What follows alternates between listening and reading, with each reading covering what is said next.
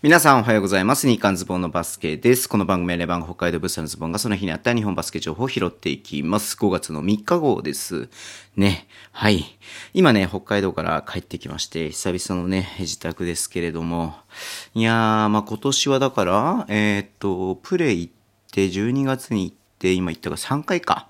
レバンガのね、ホームに3回しか行けなかったんですけれども、えー、まあ、来年は状況の事態ね、もうちょっと行きたいかなっていうふうには思ってますけれどもね、うん。いやー、でもまあ久々のね、北海道、久々のね、レバンガのホーム楽しかったっすね。またね、行きたいと思います。もうね、次の、2021、22シーズンがね、待ち遠しいなっていうふうにね、まあ早くも思ってますけどもね、まあでも B リーグはまだまだ続きますんでね、はい。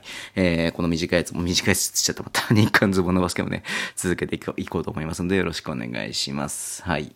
で、えっ、と、まず、4日の日ね、火曜日、えー YouTube ライブやろうと思ってますので、またね、告知させていただきます。よろしくお願いします。はい。えっ、と、で、B2 ですよ。はい。B2 今日ね、えー福島と茨城の試合がやっていて、まあちょっとこれね、あの、試合内容見てないんですけども、3点差でなんか見てたらね、激戦だったみたいなこと言っていたので、ちょっとね、後で見ておこうかなというふうに思ってます。で、福岡とね、佐賀の試合は福岡が98対87で勝っててますね。はい。これにて、えっ、とね、B2 の、はい、えー、全レギュラーシーズン、まあもちろん中止になっちゃった試合とかもたくさんありましたけれども、えー、ね、あの、一応シーズンが、レギュラーシーズンが終わったということで、最終順位と、えー、スタッツリーダーということでね、今日ね、リーグの方からリリースが出ていました。はい。えー、最終順位に一通り読み上げていきましょうかね。これもね、年に一回しかこういう機会はないんでね。はい。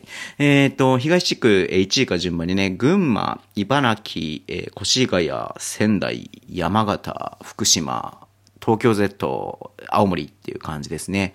で、えっ、と、えー群馬と茨城と、えー越谷が、まあ、上位3つということで、えー CS 進出。で、仙台と山形がワイルドカードで、えー進出ということになってますね。はい。で、西地区、えー1位から西宮、えー名古屋、FE 名古屋、はい、佐賀、え香川、福岡、熊本、奈良、え愛媛というふうになっていますけれども、うん。で、え上位3つの、えーとね、西宮、FE 名古屋、佐賀がね、えー CS 進出ということで決まっています。うん。いやー、まあこれでね、だから、えー上位のね、それぞれ2つチームずつはホームコートアドバンテージっていう感じになってますけれども、まあでも西宮とかはね、えっと、無観客ってことがね、もうリリースが出てたりとかもしますけれどもね、うん。どうでしょうか？ちょっとね、どこが、まあ上位2つ、いや、決勝ね、えっ、と、し、このプレイオフのね、ごめんなさい、CS、CS ってごめんなさい、プレイオフですね、プレイオフ。プレイオフのね、ファイナルにね、行ったチームが、えっ、と、まあ B1 昇格っていうことなんでね、どのチームが上がってくるのかなっていうのはね、すごく楽しみだなっていうふうに思って見ています。はい。で、えっ、とね、え部門のね、え stats leaders ということで、得点を、えー山形のアンドリュー・ランダル、うん、初受賞、平均23.7、はい。えーで、アシストが2年連続2回目、石川海と熊本ですね。はい。で、リバウンドが、えーバッツ。えーね、越谷ね。うん。13.1だって。すごいね。13.1。はい。スティール王が、えー佐賀のガルシア。2.7。2.7スティールですよ。2.7スティールってすごいよね。うん。で、仙台のね、ミラーがなんとブロック王ですよ。はい。1.4ブロックね。うん。スティール2.7もすごいけど、ブロック1.4もなかなかすごいよね。うん。いや、ミラーね、まあ、仙台で3シーズン目ですか。うん。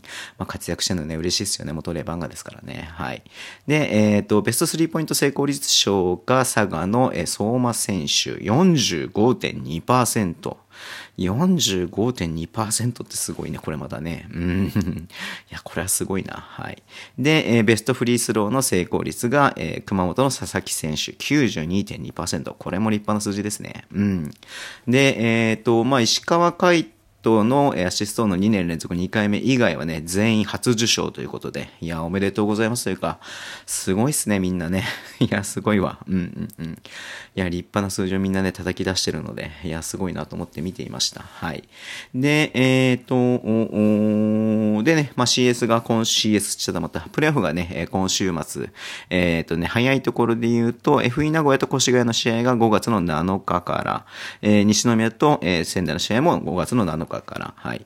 で、群馬と山形の試合と、茨城と佐賀の試合は8日からということでね、行われます。2戦戦勝方式ね、まあ最大3ゲームってことなんで、いやー、ちょっとね、本当えー、本来であればね、B1 ここはお休みのね、週だったんですけども、まあ延期の試合とか組まれているので、えー、ちょっとね、あのー、そっちを見てもいいとは思うんですけれどもね、ここはもう本当に負けたら終わりのね、トーナメントなんで、うん。いや、ちょっとすごく注目して見てみたいなっていうふうに思ってます。はい。